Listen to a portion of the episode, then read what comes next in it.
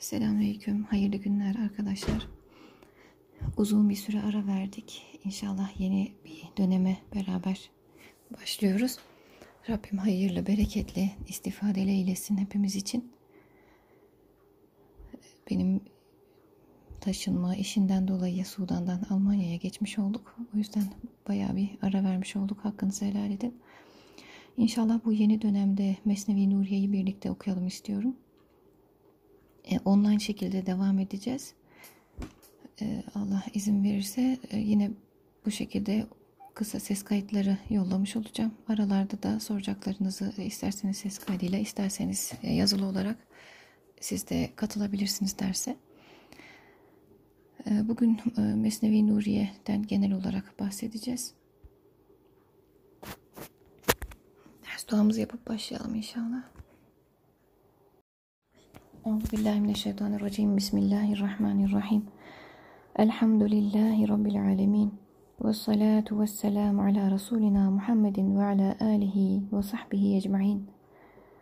Allahümmel ilme vel imanel kamil vel ubudiyetel kamiletel tamme vel ihlasel etem vel yaqinet tam vel tevekkulet tam vel ma'rifetet tamme vel muhabbetet tamme ve والعفة والعصمة والفطانة والحكمة وفصل الخطاب. والحافظة الدائمة والذاكرة الدائمة والصحة الدائمة الكاملة والعافية الدائمة الكاملة والقلب السليم. اللهم أسرار الإيمان والإسلام والإحسان. اللهم ثبتنا على الحق والعدالة والاستقامة والعفة والعصمة والفطانة والإذعان اللهم ثبتنا على ما تحب وترضى. اللهم ثبتنا على ما تحب وترضى. اللهم ثبتنا على ما تحب وترضى. اللهم الإخلاص في كل أمرنا وفي كل شأننا ورضاك. اللهم أسرار الحقائق وحقيقة الحقائق. اللهم بسط الزمان وبسط الإمكان. اللهم أغرر أعيننا بانتشار الإسلام في كل أنحاء العالم وفي كل نواحي الحياة. اللهم فقهنا في الدين اللهم فقهنا في القرآن اللهم فقهنا في الأحاديث النبوية. اللهم افتح علينا حكمتك وانشر علينا رحمتك. اللهم حولا وقوة من حولك وقوتك في كل أمرنا وفي كل شأننا من الخير. يا ذا الجلال والإكرام. ve sallallahu ala seyyidina Muhammedin ve ala alihi ve sahbihi ecma'in ve ala ihvanihi minen nebiyyine vel murselin ve ala ibadike salihine ve rızvanullahi teala aleyna ve aleyhim ecma'in. Amin. Ve velhamdülillahi rabbil alemin.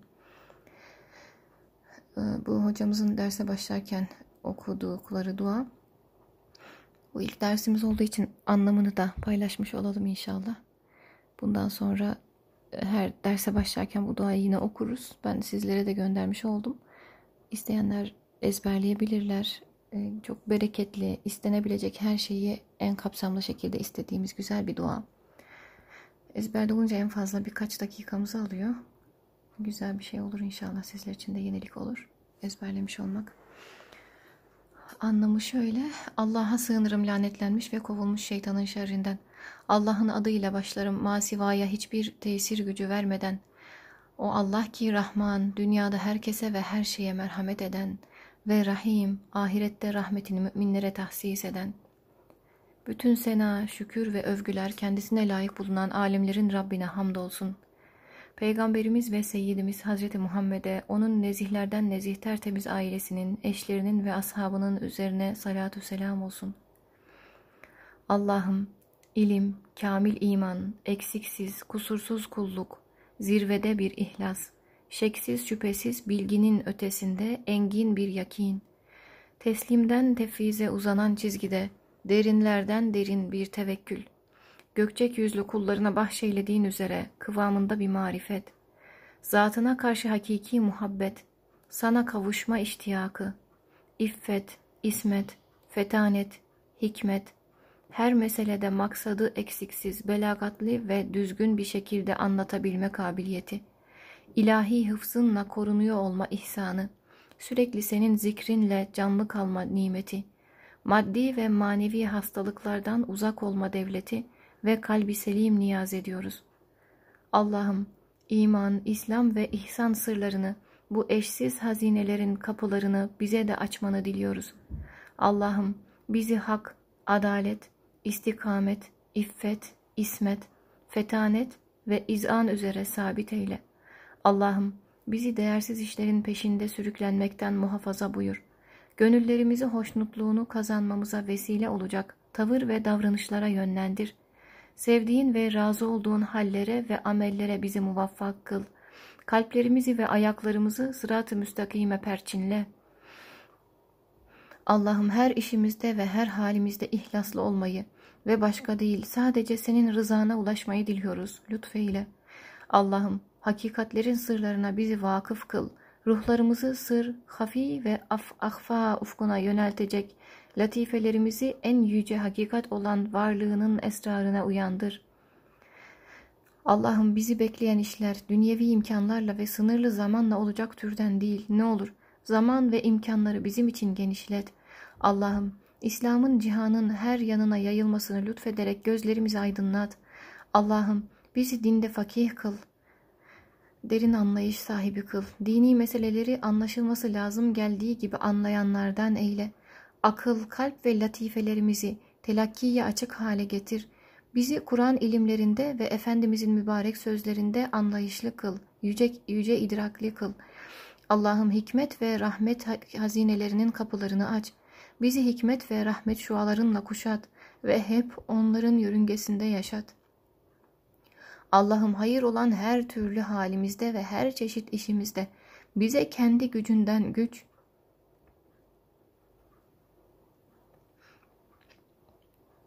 ve kendi kuvvetinden kuvvet ver. Ey celal ve ikram sahibi Rabbimiz. Allah'ım Efendimiz Hazreti Muhammed'e, onun Nebi ve Mürsel kardeşlerine ve hepsininden hepsinin nezih pak ailelerine, eşlerine, ashabına, diğer salih kullarına ki senin rıza ve rıdvanın hepsinin üzerine olmasını dileriz. Salat ve selam eyle. Amin. Evet, yeni dönemde dersimiz Mesnevi Nuriye'den e, devam etmiş olacağız inşallah. İmkan el verdiği ölçüde e, eseri sonuna kadar getirmeye gayret ederiz.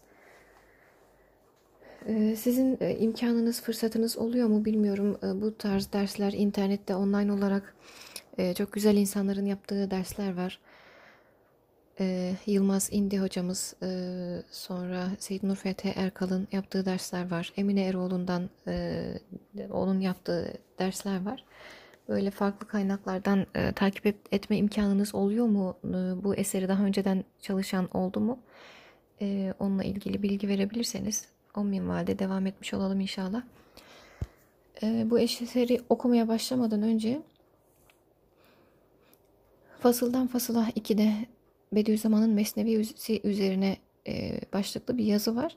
Bu yazı İhsan Kasım Salihli'nin Üstad Hazretlerinin asıl Arapça metni olan Mesnevi Nuriye e, eserine yazdığı takdim yazısı. Oradan e, okuyarak başlamış olacağız.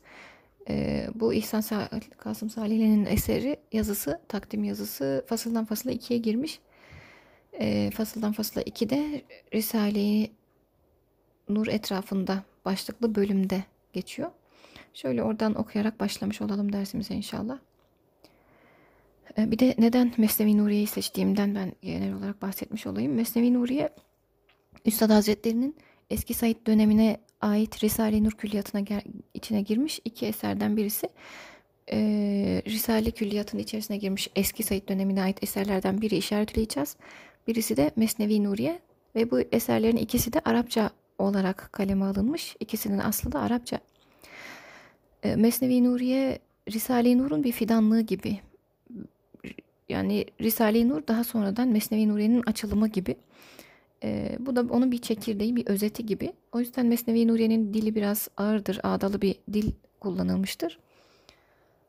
E, bu biraz e, sonradan Risale-i Nur'da daha teferruatlı, açılımlı olarak geliyor birçok mesele. O yüzden üzerinde dura dura her bir maddeyi Risale-i Nur'un içerisinde geçen bölümlerle de atıflı olarak okumuş olacağız inşallah. Hocamızın eserlerinden de istifade ederek. E, Mesnevi Nuriye neden Arapça olarak kaleme alınmış? E, çünkü Arapça ilmin dili, ilmin dili olduğu için Üstad Hazretleri bunu da Arapça olarak kaleme alıyor. Sonradan kardeşi Abdülmecit Nursi e, Hazretleri bunu tercüme ediyorlar Türkçe'ye. E, ondan bahsetmiş olacağız birazdan inşallah. Şimdi o fasıldan fasıla 2'de geçen takdim yazısını beraber okumuş olalım. Burada genel olarak Üstad Hazretleri'nin eserlerinden, içeriğinden e, bahsetmiş oluyor. Bediüzzaman'ın Mesnevisi ile alakalı bir tanıtma yazısı yazma fırsatını elde ettiğimden dolayı kendimi bahtiyar sayarım diye başlamış. Bediüzzaman üzerinde titizlikle durulup düşünülmesi, araştırılıp insanlığa tanıtılması gerekli olan bir simadır. O, İslam aleminin inanç, moral ve vicdani enginliğini hem de en katıksız ve müessir şekilde ortaya koyan çağın bir numaralı insanıdır. Ona, onun düşüncelerine hissi mülahazalarla yaklaşmak, onu ve eserini anmak sayılmaz. Duygusallık, onun her zaman uğrunda yiğitçe tavır ortaya koyduğu ve gürül gürül anlattığı meselelerin ciddiyetiyle telif edilemez. O bütün ömrünü kitap ve sünnetin gölgesinde tecrübe ve mantığın kanatları altında derin bir aşk ve heyecanla beraber hep bir muhakeme insanı olarak sürdürmüştür. Ee, bir eseri okurken o eseri ne maksatla, hangi şartlar altında, hangi kaynaklara dayanarak ve nasıl bir kişi tarafından kaleme alındığını e, bilmek o eserden istifadeyi ziyadesiyle artıracaktır. Ondan dolayı e, eseri düzenli olarak devam edeceğiz okumaya inşallah. O yüzden bugün biraz bir girişle başlamış olmamız güzel oluyor. Üstad Hazretleri ki 90 eseri hafızasına alıp bunu her 3 ayda bir tekrar eden kişi yani onunla alakalı belki ayrı bir ders yapmak da lazım ama çok da dersimizi uzatmayalım.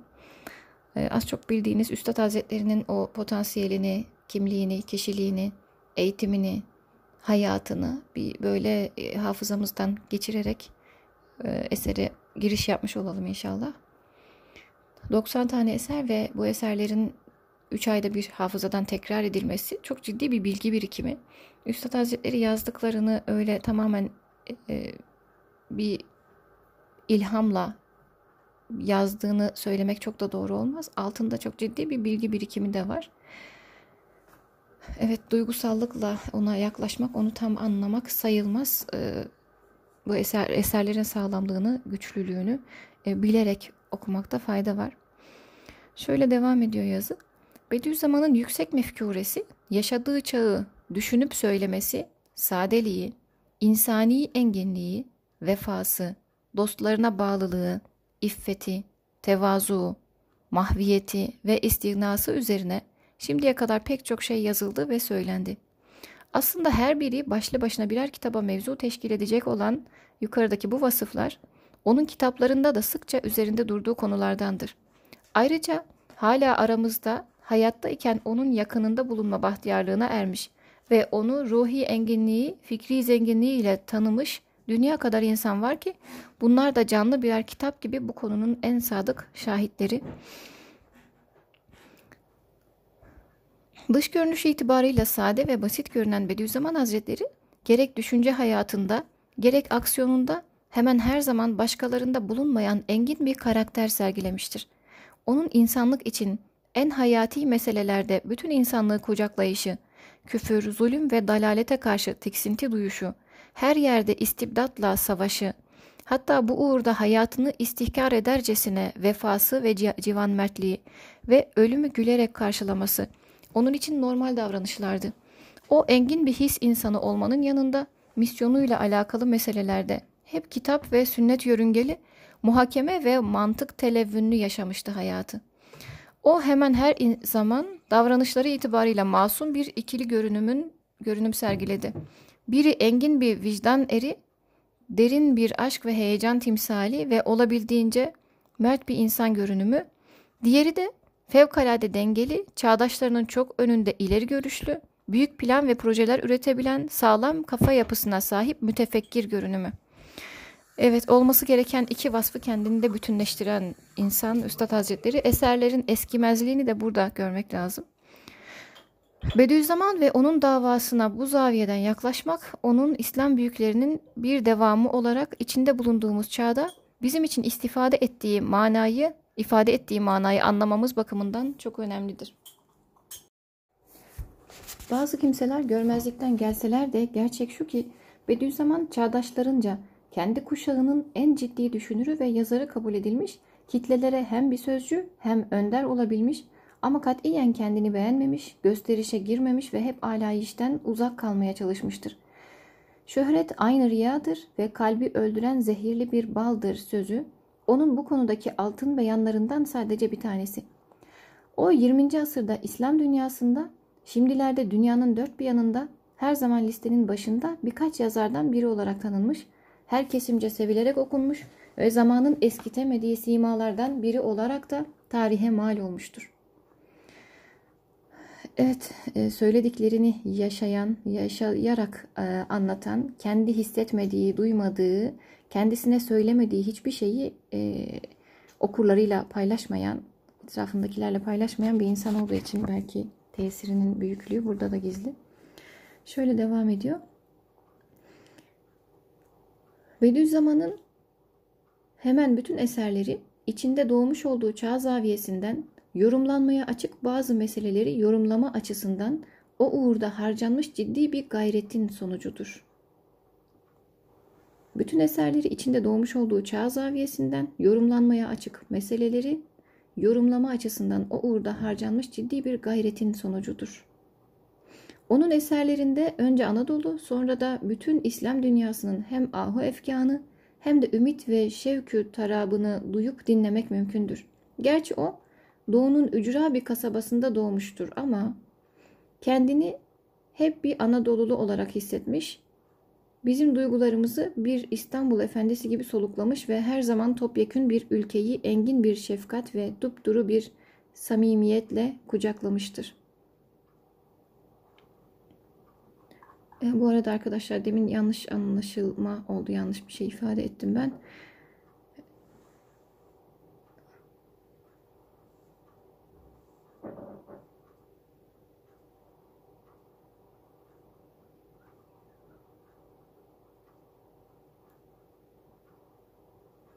Şöyle e, dipnotta bu yazıyla alakalı ifadede yanlış anlaşılma oldu. Bu yazı fasıldan fasıla e, 2'de yer alan bu okuduğumuz bölüm hocamızın e, İhsan Kasım Beyefendi'nin e, Mesnevi Nuri adlı eserine yapmış olduğu e, takdim yazısı, hocamızın takdim yazısı. E, sanki İhsan Bey'in yazısıymış gibi anlaşıldı ama hocamızın e, ifadeleri bunlar. E, başta yanlış ifade ettim ben onu. Şöyle devam edelim. Onun eserlerinde önce Anadolu sonra bütün İslam dünyasının hem ahu efkanı hem de ümit ve şevkü tarabını duyup dinlemek mümkündür. Gerçi o doğunun ücra kasabasında doğmuştur ama kendini hep bir Anadolulu olarak hissetmiş, bizim duygularımızı da bir İstanbul beyefendisi gibi soluklamış ve her zaman topyekün bir ülkeyi engin bir şefkat ve dupduru bir samimiyetle kucaklamıştır. Bediüzzaman materyalist düşüncenin fikir hayatlarımızı her cümerc ettiği, komünizmin en çılgın dönemini yaşadığı, dünyanın en bunalımlı, en karanlık, en sıkıntılı günlerinden, günlerden geçtiği çok tarihsiz bir zaman diliminde iman ve ümit tüten eserleriyle sarsıntı üstünde sarsıntı yaşayan insanımıza Hızır çeşmesine giden yolları gösterdi ve gezdiği her yerde yığınlara hep basubadel mevt, ölümden sonra diriliş ruhu üfledi. Onun hepimizden ve herkesten evvel görüp sezdiği ve ele alıp çözmeye çalıştığı en büyük problem küfür ve ilhat kaynaklı anarşi problemiydi. O bütün hayatı boyunca insanımıza çağın bu hastalığının mutlaka aşılması lazım geldiğini salıkladı ve bu hususta insanüstü bir gayret sarf etti. Böylesine buhranlar içinde inim inim bir dünya ile karşılaşan Bediüzzaman kendini bekleyen sorumlulukların da farkındaydı. Ve Kaf Dağı'ndan ağır böyle bir yükün altına girerken fevkalade mütevazi, mahfiyet içinde ve hacaletle iki büklümdü. İki büklümdü ama Cenab-ı Hakk'ın sonsuz kudret ve namütenahi gınasına karşı da olabildiğine bir güven içindeydi. Evet, bütün insanların fen ve felsefe alet edilerek ilhada, küfre sürüklendiği, komünizmle beyinlerin yıkandığı, bu menfi oluşumlara dur diyenlerin memleket memleket sürgüne gönderildiği, ülkenin her köşesinde en utandırıcı tehcirlerin yaşandığı ve daha garibi de bütün bunların medeniyet ve çağdaşlaşma hesabına yapıldığı, hatta nihilizmin asrın en yaygın büyüsü haline getirildiği, nihilizm, hiççilik, yani hiçbir değerin, hiçbir e, sınırın tanınmadığı bir anlayış. Nihilizmin asrın en yaygın büyüsü haline getirildiği o kapkara günlerde Bediüzzaman hazık bir hekim edasıyla hepimizin içlerimizdeki zindanları, ruhlarımızdaki çeşit çeşit mahkumiyetleri, kendi cinayetlerimizi ve kendi kendimize esaretimizi bize hatırlattı. Ruh dünyalarımızda ve vicdani hayatlarımızda uyu, uyuyan insani yanlarımızı harekete geçirerek maaliyata müştak, yüce güzelliklere müştak, iştiyak duyan gönüllerimize üst üste nefesler aldırdı. Ötelerle alakalı derinliklerimizi gözler önüne serdi. Tekke, zaviye, mektep ve medresenin bütün varidatını birden başımıza boşalttı. Ee, Üstad Hazretleri kendisi başka bir yerde ifade ettiği gibi mürebbi gerçek anlamda üstad kuş gibi olmamalı, koyun gibi olmalı diyor kuş gibi kusmuk sunmamalı yavrularına. Aksine bir koyun gibi en gıdalı besin olan sütü hazmedilmiş vaziyette sunmalı diyor ya. E, evet bütün aldığı hazmettiği o güzellikleri bize en güzel şekilde sunuyor eserlerinde. Mesnevi de onlardan en çekirdek olanlarından bir tanesi. Evet Üstad Hazretlerinin yaşadığı asır Akif'in de ifadesiyle din harap iman türab olmuş kalp ve ruhtan uzak yaşanılan böylesine bir asır hocamızın da resmettiği gibi böyle bir asırda yazılıyor Risale-i Nurlar. Evet Bediüzzaman milletin fikri seviyesizliklerle sürüm sürüm yaşadığı, içtimai dertlerin birer buhran halini aldığı, ülkenin hemen her yanında ürperten yüzlerce hadise ile yüz yüze kalındığı, her tarafta İslami ve milli değerlerin enkaz enkaz üstüne yığılıp gittiği ifritten bir dönemin, düşünen, çareler arayan, teşhis ve tespitlerde bulunan, sonra da bu rahatsızlıklara reçeteler sunan bir hekimi olmuştu. O upuzun ve karanlık yılların hazırlayıp sahneye sürdüğü dünya kadar felaket altında didinip duran talihsiz nesillerin imansızlık, dalalet ve şüphe vadilerinde bocaladığını, kurtulmak istedikçe daha derin buhranlara gömüldüğünü gören, hisseden, görüp hissettiklerini vicdanının derinliklerinde duyan bir insan olarak ilk günden itibaren hep müteheyyiç yaşadı. Bunun heyecanıyla yaşadı. Sürekli düşündü. Devlet ve topluma alternatif tedaviler teklif etti ve bu şanlı fakat talihsiz millete, muhteşem fakat bahtsız ülkeye eski enginlik ve zenginliğini duyurmaya çalıştı. Muhteşem ifadeler. Devlet ve topluma alternatif tedaviler teklif etti ve bu şanlı fakat talihsiz olan millete muhteşem fakat bahtsız ülkeye eski enginlik ve zenginliğini duyurmaya çalıştı. Bediüzzaman ta devleti aliye döneminden başlayarak ülkenin pek çok yöresini dolaştığı en büyük şehirlerden en ücra kasabalara, nüfusu yoğun beldelerden en tenha mıntıkalara kadar her yere uğradı. Uğradığı her yerde cehaletin hüküm ferma olduğunu, yığınların fakru zaruretle kıvrandığını, insanımızın değişik buğutlardaki iftir, iftiraklarla ayrılıklarla birbirini yiyip bitirdiğini gördü ve ürperdi. Ve yaşadığı çağı çok iyi idra, idrak etmiş bir mütefekkir olarak o günkü perişan yığınlara ilim ruhu aşılamak istedi. Fakru zarureti ve iktisadi problemlerimizi üzerinde durdu. İftiraklarımıza çareler aradı. Hemen her zaman birlik ve beraberliğimizi solukladı. Solukladı ve milletimizi bu buhranlı, bunalımlı günlerinde bir an bile yalnız bırakmadı.'' O gezdiği her yerde avazı çıktığı kadar bağırıyor ve bu iç içe dertler eğer şimdi tedavi edilmez Yaralarımız mahir ve mütehassıs eller tarafından sarılmazsa hastalıklarımız müzminleşir, yaralarımız da kangren halini alır. İlmi, içtimai, idari dertlerimiz mutlaka teşhis edilmeli.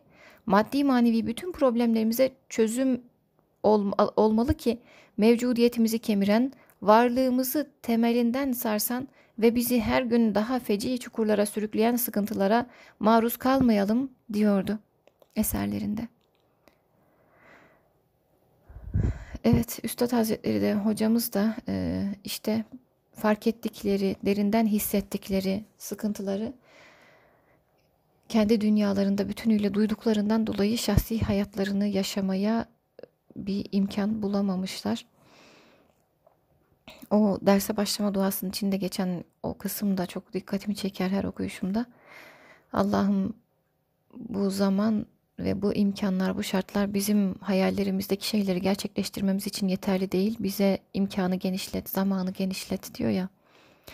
Allah verdiği zamanı ve imkanı kullananlardan eylesin en başta. O bölümü okurken hep bunun utancını yaşarım. Evet, şöyle devam ediyor yazımız. E, bu çok hoşuma giden bir yazı. Çok da güzel hem Üstad Hazretleri'ni hem de eserlerini Risale-i Nur'u e, anlatmış. O dönemi çok güzel anlatmış. O yüzden e, es geçmek istemiyorum. E, bugün biraz böyle okuma endeksli de olmuş olsun dersimiz. Bediüzzaman'a göre bugün olduğu gibi o günde bütün fenalıkların menbaı cehalet, fakru zaruret ve iftiraktı.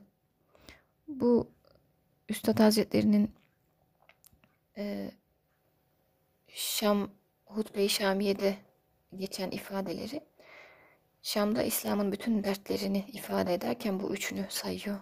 Cehalet, fakirlik ve iftirak. İslam aleminin en büyük problemleri diye. Evet, içtimai sıkıntılarımızın en birinci sebebi milli sefaletimizin en önemli saiki cehalettir. Allah'ı bilmeme, peygamber tanımama, dine karşı lakayt kalma, maddi manevi tarihi dinamiklerimizi görmeme manasına gelen cehalet hiç şüphesiz o gün bugün başımızın en büyük belasıdır. Ve Bediüzzaman da ömrünü bu öldürücü mikropla savaşa vakfetmişti. Ve hala en büyük yaramız belki cehalet. Ona göre kitleler ilimle, irfanla aydınlanmadıkça, toplum sistemli düşünmeye alıştırılmadıkça ve yanlış, sapık düşünce akımlarının önü alınmadıkça milletimiz için kurtuluş ümidi beslemek abestir. Evet, o cehalet yüzünden değil midir ki kainat Kur'an'dan, Kur'an da kainattan koparıldı. Koparıldı ve biri varlığın sırlarını bilmeyen, eşya ve hadiselere kapalı bağnaz ruhların hayal zindanlarında yetim kaldı din anlayışı. Diğeri de her şeyi maddede arayan ve manaya karşı bütün bütün kör, mükab cehal, cahillerin elinde bir kaos halini aldı bilim dünyası.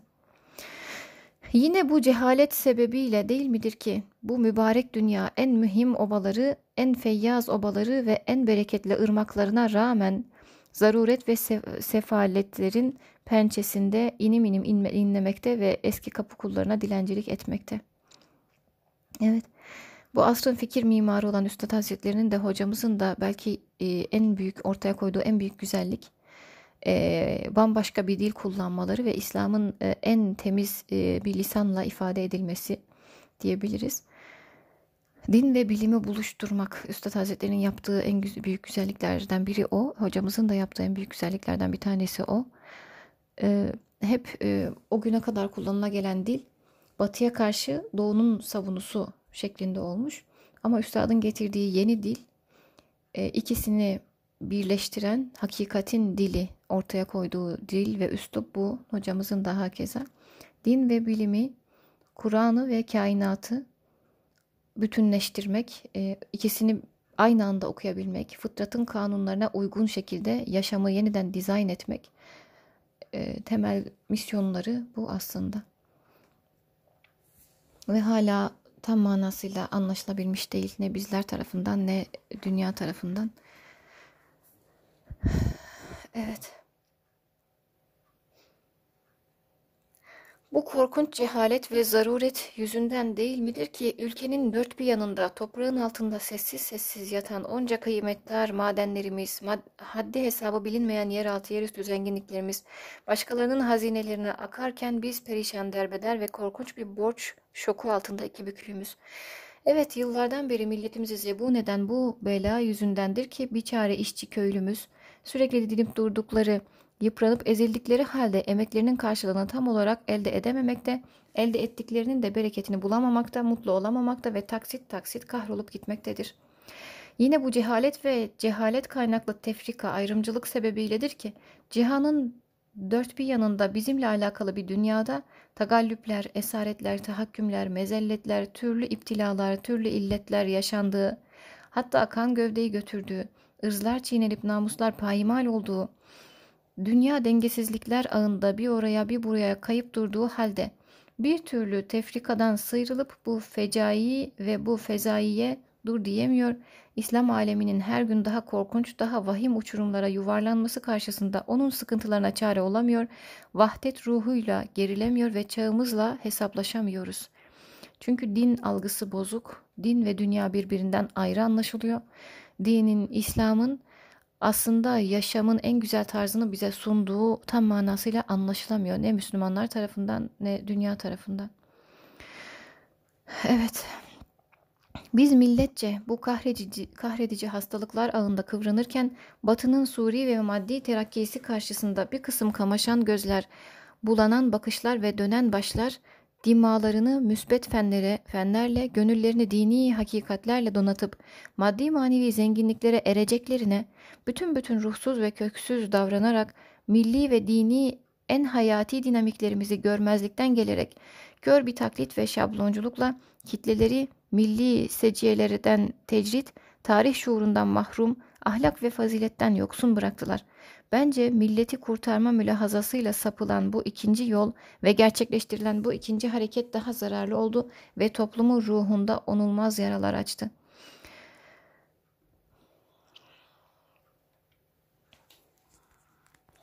Bediüzzaman bu iki bu her iki cephedeki yanlış muhaleceler ve bu yanlış muhalecelerin meydana getirdiği toplum çapındaki komplikasyonları göğüslemiş, asırlık yaralarımıza neşter vurmuş ve bu cerihaların sebebiyet verdiği felaketleri teşhis ve teşhis edip çareleri göstermek, ülke ve insanımızı yıkılıp gitmekten kurtarmak için ta bidayeti hakikatinden Urfa, Urfa'nın Urfa'da Mevlasına kavuşacağı ana kadar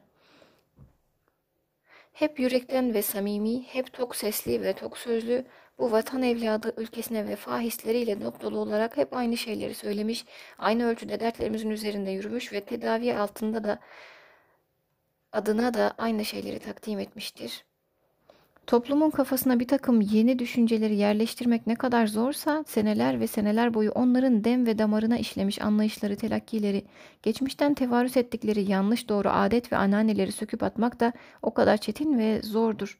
Dünden bugüne yığınlar her zaman yararlı ve zararlı bu kabil metrukat, metrukatın tesirinde kalmış, ferdi ve içtimai hayatlarını böyle bir teessür atmosferi içinde örgülemiş, alışıla gelen şeylere uymayan ve umumi hissi okşamayan hususlara karşı da nefret duymuş ve onlardan uzak kalmaya çalışmıştır. Bu his, bu duyuş ve bu kabullenişler bazen yanlış da olabilir. Eğer bu yanlış düşünce ve kanaatler kitleler tarafından hüsnü kabul görmüş, yaşana yaşına toplumun, toplumun her kesimine mal olmuş, hayatın bir yanında dal budak salarak kökleşmiş güç kazanmışsa, bütün bu yanlış kanaatlerin yıkılması, toplum çapındaki inhirafların giderilmesi, varsa küflü kanaatlerin temizlenip düşünce ve vicdanların iyiden iyiye tahliye, e, fenalıklardan arındırılması ve tahliye edilmesi yani iyi şeylerle tekrardan donatılması lazımdır ki milletçe geleceğe yürünebilsin. İşte Bediüzzaman Hazretleri gençlik günlerinden itibaren hep bu duygu ve bu düşünce içinde olmuştur. Yani geçmişten gelen o yanlış anlaşılmaların e, temizlenmesi ve onların iyileriyle yer değiştirmesi bütün düşüncesi ve hocamız da bu ufku devam ettiren fikir mimarı. Evet, Üstad Hazretleri bu mevzuda en küçük bir hakikati dahi gizlemeyi ülkesine ve insanla, insanına vefasızlık saydı. Milletini felakete sürükleyen yanlış düşünce ve yanlış kararlar karşısında kollarını makas gibi açtı ve avazı çıktığı kadar burası çıkmaz sokak diye haykırdı. Onun fıtratı yanlış ve dini değerlere ters şeyler karşısında fevkalade müteheyyic, ufku âli ve himmeti de olabildiğince ulul azmane idi. Koskoca bir milletin mahfu izmihlaline göz yumup lakayt kalmak bu aslan yürekli insanın tabiatına zıttı. O, milletçe kusurlarımızı, felaket sebeplerimizi hem de en derin, en gizli noktalarına kadar açarak millete kendini sorgulama yollarını gösterdi.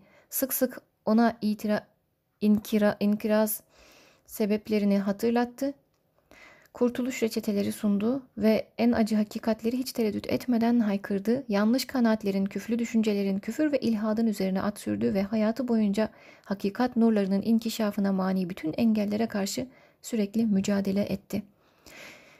Rabbim hakkıyla anlamayı nasip etsin, e, anlayıp yaşamayı nasip etsin. Hakikaten Üstad Hazretleri'nin eserleri, hocamızın eserleri o kadar muazzam bir güzellik ki ben Ankara Üniversitesi İlahiyat Fakültesinden mezunum. Oralarda bizim o az önce ifade ettiğim tabirle hocalarımızın sunduğu şeyler e, yani bir adeta bulamaç gibi, kusmuk gibi şeylerdi. Özümsenmemiş, hazmedilmemiş, karma karışık bilgilerdi, felsefi makalelerdi bize sunulan şeyler. E, o dönemlerde ben risaleleri tanımış olmaktan dolayı çok çok mutluydum. Elhamdülillah ki böyle sağlam kaynaklarımız var. E, kaderle alakalı, başka imani mevzularla alakalı öylesine karma karışık bir şey sunuluyordu ki bize her bir hocamız kuş gibi sundukları bulanık bilgiler, kendi içlerinde özümsemedikleri, hayatlarına yansıtmadıkları, oradan buradan edindikleri farklı farklı bilgileri sunuyorlardı. Ben hatırlıyorum hangi yoldan neye inanarak yürüyeceğim, hayatımı neye göre şekillendireceğim karmaşası içine giriyordum okulda. Ne zaman ki kendi evime dönüp orada risalelerle muhatap oluyordum, eserlerimizi okuyordum. O zaman biraz daha e, sükuna kavuşuyordu. İçim, iç dünyamda bir şeylerin manasını bulabiliyordum. Yerli yerine oturtabiliyordum imani meseleleri. E, o zaman da hep e, o hissiyattaydım. Elhamdülillah ki böyle sağlam kaynaklarımız var diyordum. Bir insan için hatta şunu çok derinden hissettiğimi hatırlıyorum. Bir insan için en büyük güzellik, en büyük zenginlik, hayattaki en büyük nimet güvenerek kendini teslim edebileceği, aldığı her bir e, hakikate tam manasıyla evet bu oldu, içimde bir yer buldu e, diyeceği, fıtratıma tam uydu, hakikate tam uygun ifadeler diyeceği e, eserlere muhatap olmak bir insan için en büyük nimet. Bunu derinden fark etmiştim özellikle o dönemlerde. İnsan böyle buhranlı çağlarda ya da sorgulama dönemini yaşadığı zamanlarda bu nimetin kıymetini çok daha iyi idrak edebiliyor. E, farkındalık olunca sahip çıkmada o ölçüde oluyor. O yüzden e, muhatap olduğumuz eserlerin e, değerini, mahiyetini, dünyamızda neye denk düştüğünü bir kere daha anlamak bu açıdan önemli zannediyorum. Evet. Şöyle devam ediyor hocamız bu yazısında. Hiç kimsenin dini hakikatler adına bir şey söylemeye cesaret edemediği en kabuslu dönem, dönemlerde o uyutulmak istenen yığınlara teyakkuzlar çekti. Delalet, fakru zaruret ve iftiraka karşı savaş ilan etti. Toplumu saran çeşit çeşit vehimleri temelinden sarstı. Ateizm ve inkarı uluhiyete karşı bir satha mücadele oluşturduğu gibi batıl ve hurafeleri de kendi çıkmazları içinde boğdu. Her zaman şayan hayret ve bir medeniyet medeni cesaretle asırlık dertlerimizi teşrih, teşrih etti ve tedavi yollarını gösterdi.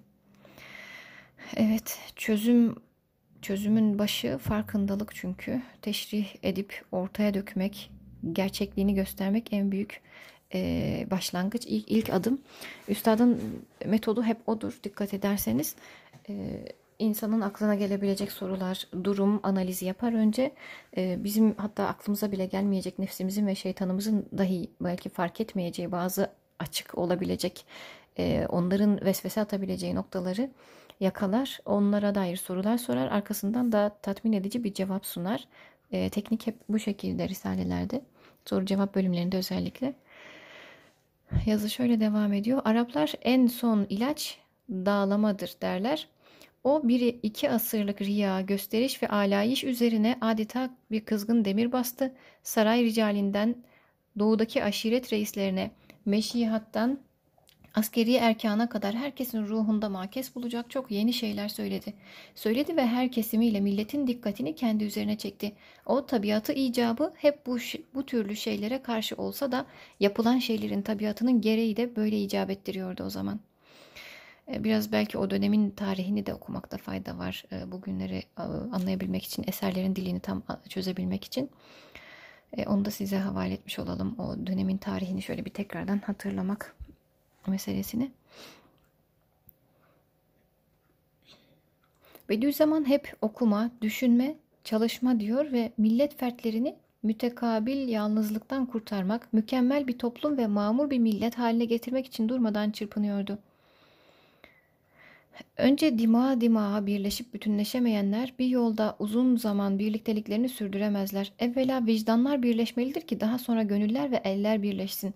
Böyle bir birleşmenin yolu da hayatın dini disiplinlere göre ele alınmasına, kitap, sünnet ve selefi salihinin safiyane içtihatlarını e, mahfuz, zamanla mukayyet şeylerin çağın idrakine göre yorumlanmasına vabestedir. Evet, dinden uzaklaşmanın temelinde yatan şey biraz da bu e, zamanla sınırlı olan, zamanla mukayyet kayıtlanmış şeylerin çağın idrakine göre yeniden yorumlanması meselesi gerçekleşmediği için e, genç nesillerin özellikle e, İslam'dan uzaklaşmasının altında bu yatıyor biraz. Ahmet Kurucan hocalarımız gibi kişilere çok çok ihtiyaç var şu asırda. E, hakikatlerin güne göre, asra göre tekrardan yorumlanmasına çok ihtiyaç var. Evet kaynaklarımız, eserler ortada ama bunların e, günümüze bakan yanıyla yeniden canlandırılması bize bakan bir şey. Bizim gayretlerimiz gerekiyor buralarda. Evet, insanımız bu asır ve bu asrın varidat, mana ve yorumlarıyla mutlaka tanışmalı, barışmalı ve uzlaşmalıydı. Dünya başını almış bir yerlere giderken kendi dar kabuğumuza çekilip inzivaya dalmak bizi öldürürdü. İşte bugün olan şeyin tam tarifi bu.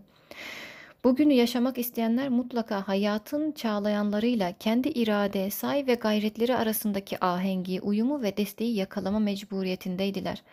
Aksine kainattaki umumi cereyana karşı direnmeleri onların mahvolup gitmelerini netice verir. Şu anda Avrupa'ya e, gelen arkadaşlarda ciddi bir bu konuda endişe var mesela. Evet değerlerimize e, bağlı kalacağız ama e, asırdan, çağımızdan, bulunduğumuz toplumdan kopuk da yaşamayacağız. hakikatlerimizi bu buralardaki insanların kültürlerini de anlayarak e, onlardan ayrı düşmeden ama değerlerimizden de taviz vermeden bir bütünlük oluşturmamız gerekiyor ve bu da bizim gayretimize bakıyor işte. Eğer Bediüzzaman soluk soluğa ülkenin dört bir yanına mesajlarını sunduğu zaman onu anlayacak birkaç yüz aydın düşüncelerinde ona destek verebilseydi ihtimal bugün en zengin ülkelerden daha zengin, en medeni milletlerden daha medeni hale gelmiş ve daha sonraları karşımıza çıkan her engeli aşabilecek güce ulaşarak şimdilerde girilmiş gibi görülen bu nurlu yol yola ta başında girilmiş ve bugünkü problemlerin pek çoğuyla karşılaşmamış olacaktık. Yine de her şeye rağmen ümit varız. Ben milletimizin bütün bütün mana köklerinin kuruduğunu iddia eden edenlerin gaflet ve zuhüllerine inanırım. Gerçi başka milletler gibi biz de düştük. Bunu inkar etmemize imkan yok. Ne var ki doğrulup kendimize gelemeyeceğimizi de kimse iddia edemez. Şimdilerde milletçe eski rahat düşkünlüğü yerine intibah nurları parıldıyor. Harem hisleriyle titrek ruhlarımızda taptaze bir canlılık ve bir dirilme sıcaklığı var. Bu gelişmeleri masmavi bahar günlerinin takip edeceği kuşkusuz ancak dolaşıp yamaçlarımızda seccade serecek Hızırlar ve korkmadan enginliklere yelken açacak İlyaslar bekliyoruz. Bu konuda Bediüzzaman önemli bir işarettir demiş hocamız.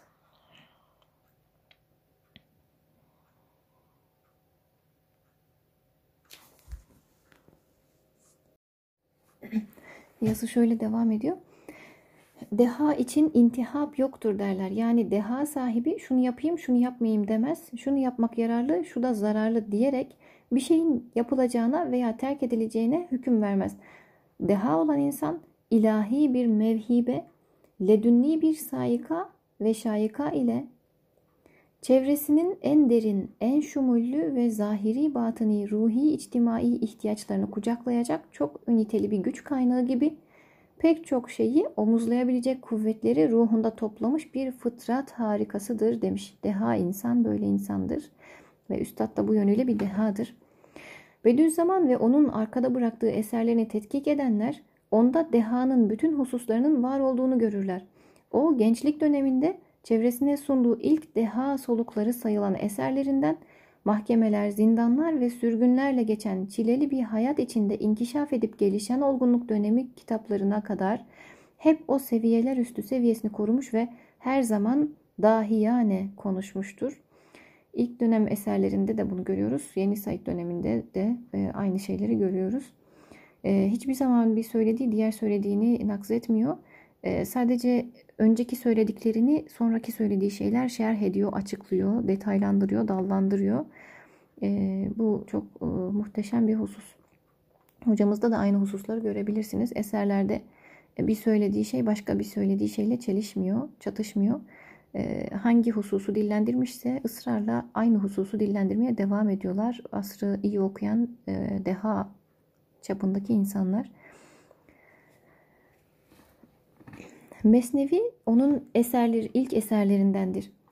Bu kitapta birer rüşeym, birer katre, birer tomurcuk halinde kendini gösteren onun altın düşüncelerinden her damla, her yaprak, her filiz ileride birer ırmak olmuş çağlamış, birer gül bahçesi gibi tüllenip çevresine kokular salmış, birer orman gibi mehip mehip uğuldamış, dostlarının minane, mütefekkirane, şairane hislerine gıdıklamış ve onları coşturmuş, düşmanlarının da ruhlarına korkular ve velveleler salmıştır diyor Mesnevi Nuriye için hocamız.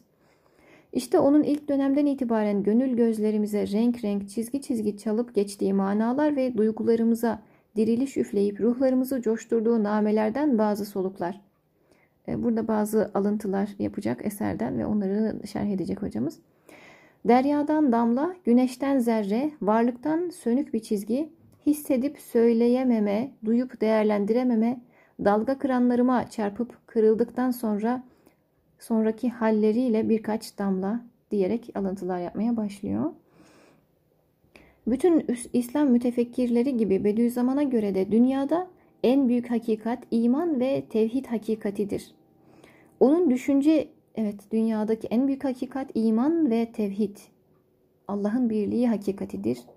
Onun düşünce ikliminde varlık atomlardan en büyük sistemlere kadar tevhid gerçeğini işleyen bir mekik ve her yanda Allah'a ait manaları nakış nakış bir dantela gibi ören, örgüleyen bir ibrişim ve bir tığ gibidir. Bu hakikatin ilahi maksadı kucaklayıcı mahiyette duyulup hissedilmesi ve en küçük teferruatına kadar sezilip marifet hesabına yorumlanması hakiki tevhidin tezahürü yakine ulaştıracak. Tafsile girilmeden, girilemeden icmalde kalınışı da avamca bir vahdet anlayışıdır diyor ve tevhidle alakalı üstadın Mesnevi'deki şu ifadelerine yer veriyor. Evet, arkadaş tevhid iki çeşittir. Biri amice tevhiddir ki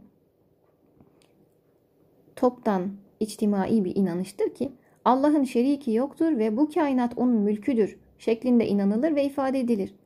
Bu kısımdaki tevhid erbabının fikren gaflet ve dalalete düşmelerinden korkulmalıdır. E, taklidi iman dediğimiz mesele bu. İkincisi hakiki tevhiddir ki Allah birdir, mülk O'nundur, vücut da her şeyde O'nundur şeklindedir. Ve böyle iman eden kimseler sarsılmaz bir itikada sahiptirler. Bunlar her şeyin üzerinde Cenab-ı Hakk'ın sikkesini görür ve her şeyin alnında onun mührünü okurlar. Bu Mesnevi Nuriye'de daha sonra da inşallah gelecek olan bir bölüm. E, lemalarda geçen bir bölüm. Bu hususlar daha sonraları 22. sözün ikinci makamında teferruatlandırılmış ve her seviyedeki insana yeterli bir tevhid dersi kalıbına ifra edilmiştir. Evet bunun gibi böyle kısa kısa yerler ama sonra e, Risale-i Nur'da şerh edilecek dediğimiz gibi oraları birlikte okumuş olacağız inşallah. o atıflarla, açılımlarıyla birlikte okuyarak götürmüş olacağız. Kapsamlı bir Risale-i Nur dersi olmuş olacak inşallah. Uzun sürebilir ama götürebildiğimiz yere kadar dediğim gibi götürmeye çalışırız. Bediüzzaman'ın ısrarla üzerinde durduğu konulardan biri de imanın varlık ve insan mahiyetinin gerçek buğutlarını ortaya koyan bir menşur şeklin olduğu şeklindedir. İman, varlık ve insanın mahiyetinin gerçeklerini ortaya koyar.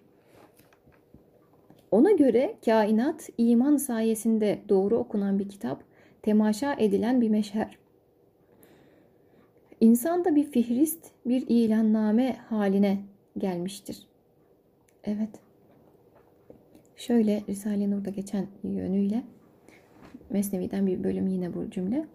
İman nuruyla bu alem terakki eder ve bir hikmeti Samedaniye kitabın namını alır. Bu sayede insan zelil, fakir ve aciz hayvanlar seviyesinde kalmaktan kurtulur. Zaafının kuvvetiyle, evet zayıflık ve acizlik insan için en büyük güçtür aslında. Derse başlama duamızda da geçiyor. Allah'ım bize kendi gücünden bir güç ve kendi kuvvetinden bir kuvvet ver. İnsan zayıflığını en derin hissettiği anda bunu samimane ve içtenlikle ancak söyleyebiliyor çünkü. Ondan dolayı zaaf kuvveti demiş. Zaafının kuvvetiyle, acizinin kudretiyle, ubudiyetinin şevkiyle, kalbinin şualarıyla, aklının haşmet imaniyesiyle hilafet ve hakimiyetin zirvetine, zirvesine yükselir. İnsan dünyada Allah'ın halifesidir. İşte ancak bunlarla insan gerçek anlamda Allah'ın halifeliği zirvesine yükselebilir. Hatta aciz fakr, ihtiyaç bir manada onun sükutuna sebep sebep iken onun suud ve yükselmesine vesile olurlar bu açıdan bakınca. Evet. Aciz fakr insanın e, sükutuna sebep normalde ama doğru güç kaynağını bulmuşsak ve Allah'la bağ kurabilmişsek insanın o zaman suud ve yükselişine vesile olur bu acizlik, fakirlik, ihtiyaç. Hocamız şöyle devam ediyor. Bu hususlar daha sonraları 22. E, bu mevzuda yine inkişaf dönemi itibarıyla Risale-i Nur'dan 23. sözün 1 ve 2. mepaslarında tafsil edilerek, açıklan, genişletilerek her seviyedeki insanın ses ve soluğu olmuşlardır. Yine Bediüzzaman'a göre iman gerçeğinin birbirinden ayrı gibi görünen bütün meseleleri farklı zaviyelerden duyulup farklı hissedilse de aslında birbiriyle sımsıkı irtibatlı ve bir vahidin değişik yüzlerinden ibarettir. Evet, imanın bütün meseleleri bir bütünlük içindedir. Evet, şöyle Mesnevi'deki bir bölüm, bir cümle. Arkadaş, uluhiyet, Allah'ın birliği, risalet, peygamberlik, ahiret ve kainat arasında bir telazum ve birbirini gerektirme vardır. Yani bir uyum ve bir birliktelik vardır. Bunlardan birinin vücut ve sübutu, ötekinin de vücut ve sübutunu iltizam eder. Birisi ne iman, ötekine de imanı icap ettirir. Evet. Bunlar daha sonra başka bölümlerde açılıyor. Şöyle demiş. Risale-i Nur'un gelişme döneminde 11. şu anın 9. meselesi iman rükünleri arasındaki bu telazumu ifade etmesi bakımından fevkalade de orijinal bir bölümdür e, demiş. Orada bu açılıyor mesela. Oraları inşallah dediğimiz gibi birlikte okuyup açıklamış olacağız. Şimdi bu genel mahiyette bir giriş oluyor bizim için. içindekileri görme anlamında. Yazı şöyle devam ediyor. Bediüzzaman'ın enfes tespitlerinden biri de kalbi ve ruhi hayata yelken açamamış kimselerin akli ve felsefi meselelerle iştigal etmesinin hem bir hastalık emaresi hem de hastalık yapan bir virüs olduğu gerçek, gerçeğidir. Bunu anlatan ifadeler de Mesnevi'deki şöyle. Arkadaş, kalp ile ruhun hastalığı nispetinde felsefe ilimlerine meyl muhabbet ziyade olur. O hastalık da ulûmu akliyeye tevagül etmek nispetindedir. Demek ki manevi hastalıklar insanları akli ilimlere sevk etmekte ve akliyat ile iştigal edenler de emrazı kalbiyeye müptela olmaktadırlar. Nur Külliyatı'ndan 30. söz ve lemaat enteresan bu üslupla bu muvazeneleri ortaya koyuyor. E, buradaki bu cümlenin açılımı orada gelecek işte. Evet, akli ilimlerle fazlaca meşgul olmak kalp hastalığına sebep olur diye burada üstad söylemiş. Zaten e, mukaddimede burada birinci noktada da onu ifade edecek. E, felsefe ilimleriyle fazlaca meşgul olduğundan dolayı kalbim bir derece yaralıydı. Kendime bir yol aradım diye ifade edecek. Muhtemelen o e, mukaddimeyi haftaya okumuş olacağız. Evet, derse gelmeden önce arkadaşlar e, önümüzdeki hafta okuyacağımız bölümleri ben ifade etmiş olurum. Siz de bir okuyup gelirseniz daha inşallah bereketli geçer. Sizlerin de katılımı olur. Önümüzdeki hafta inşallah e, mukaddimeyi, giriş yazısını ve mukaddimeyi bitirmiş oluruz. E, sonrasında da lemalara başlamış oluruz diğer hafta inşallah. Önümüzdeki hafta mukaddimeyi e, okuyarak derse gelmiş olursanız güzel olur. E, şimdi bu fasıldan fasıla 2'deki hocamızın yazısını biz bitirmeye çalışalım. Sonra da dersimizi noktalayalım Allah'ın izniyle. E, bir buçuk saat kadar ben düşünüyorum dersi inşallah sizler için de uygun olursa. 9-10 buçuk arası. 10 buçuğa kadar inşallah yazımız yetişir diye ümit ediyorum.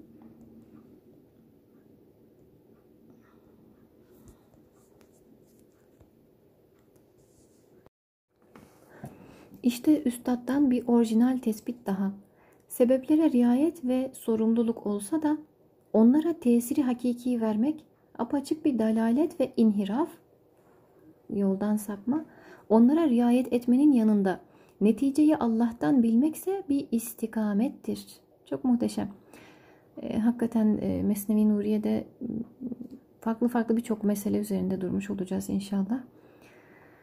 Evet sebeplere riayet bir sorumluluktur ama onlara tesiri hakiki vermek yani o sebebi yerine getirdik onun sonucu muhakkak gerçekleşecek demek bir e, dalalettir bir inhiraftır. Onlara riayet etmenin yanında neticeyi Allah'tan bilmek tam bir istikamettir. Bunu ifade eden Mesnevi'deki bölüm şöyle. Arkadaş insan esbab ve şeraiti kucağına alıp ona yapışırsa zillet ve hakarete maruz kalır. Hakirlik, basitliğe maruz kalır. Mesela kelp hayvanlar arasında birkaç sıfatı hasene ile muttasıftır. Köpek hayvanlar arasında birkaç güzel vasıfla bilinir ve onlarla iştihar etmiştir, meşhur olmuştur. Hatta onun sadakat ve vefadarlığı darbu mesel olmuştur. Köpeğin sadakati. O bu güzel evsafına binaen insanlar arasında mübarek bir hayvan kabul edilmesi gerekirken maalesef mübarekiyet şöyle dursun necisül ayn addedilmiştir. Yani pis bir hayvan sayılmıştır. Tavuk, inek, kedi gibi hayvanlarda ise insanların onlara ettikleri ihsanlara karşı şükran hisleri olmadığı halde kedi nankörlüğüyle bilinir mesela. Ee, insanlarca aziz ve mübarek sayılmışlardır bu hayvanlar. Evet, kelpte hırs, marazı fazla olduğundan zahiri sebeplere öyle bir ihtimam ile yapışır ki bu onun mün'imi hakikiden bütün bütün gafil olduğunu gösterir. Çok ilginç bir çıkarım yapıyor Üstad e, hayvanlar dünyasından iktisat meselesinde olduğu gibi. Evet köpekteki e, hırs hastalığı fazla olduğundan zahiri sebeplere öylesine yapışır ki bu onun mün'imi hakikiden gerçek nimeti verenden bütün bütün gafil olduğunu gösterir diyor. Evet e, kelp köpek vasıtayı müessir bilerek vasıtayı gerçek e, sebep e, bilerek mün'imi hakikiye gerçek nimet verene karşı gafletine ceza olarak necis hükmünü almıştır ki tahir olsun. Çok ilginç evet. Necis hükmünü almıştır ki tahir olsun. E, fıkıhtaki kaidelerde bu köpeğin e, salyasına bulaştığı şey elle, suyla abdest alınmaz mesela. Köpek necis sayılmış evde beslenemiyor. E, ama kedi öyle değil. Kedi evde beslenir. E, onun su içtiği kaptan abdest alınır mesela gibi necis hükmünü almış ki fıkıhta da tahir olsun, temizlenebilsin. Zira hükümler, hadler günahlara kefaret olmak için vaaz edilmişlerdir diyor. Evet, hükümler ve had cezaları günahlara kefaret olsun diye vaaz edilmiştir. Ve kelp insanlar arasında tahkir damgasını gafletine kefaret olarak yemiştir. Çok ilginç, güzel bir çıkarım. Köpek insanlar arasında e, tahkir hani temiz olmamak damgasını yemiş gafletine kefaret olarak adeta sanki böyle bir hüküm var onunla ilgili diyor. Öteki hayvanlar ise bu saydığı tavuk, kedi gibi hayvanlar ise vesayeti bilmiyorlar. Vasıtaları, araçları bilmiyorlar. Ve esbaba da o kadar kıymet vermiyorlar. Sebeplere o kadar değer vermiyorlar. Mesela kedi seni sever, tazarru eder, ihsanını alıncaya kadar ama. Aldıktan sonra sanki aranızda hiçbir muharefe, tanışıklık olmamış gibi bir tavra girer. Evet onun ancak mün'imi hakikiye şükran hissi vardır. Çünkü fıtratı saniini bilir. Yani hakiki anlamda Allah Allah'a şükrettiği için e, gerçek anlamda Allah'a şükrettiği için e, sebeplere çok fazla kay, kayıt ver, ver, göstermez, değer vermez diyor adeta. Ve şuuru olsun olmasın lisanı haliyle ibadetini eda eder bu haliyle. Evet kedinin mırmırları ya Rahim, ya Rahim, ya Rahim'dir. E, demiş e, sözler e, bölümünde geçecek olan bu Mesnevi Nuriye'de. 24. E, sözün birinci dalı bu gerçeği daha değişik bir zaviyeden ele alarak ayrı bir letafetle duygu ve düşüncelerimize çok enfez mülahazalar e, sunacak diye söylüyor burada.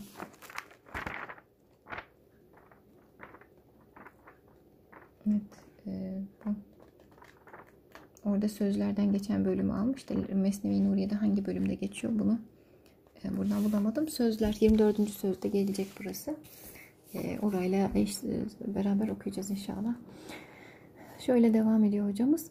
Üstadın titizlikle üzerinde durduğu konulardan biri de sünnet-i seniye yörüngeli yaşamaktır.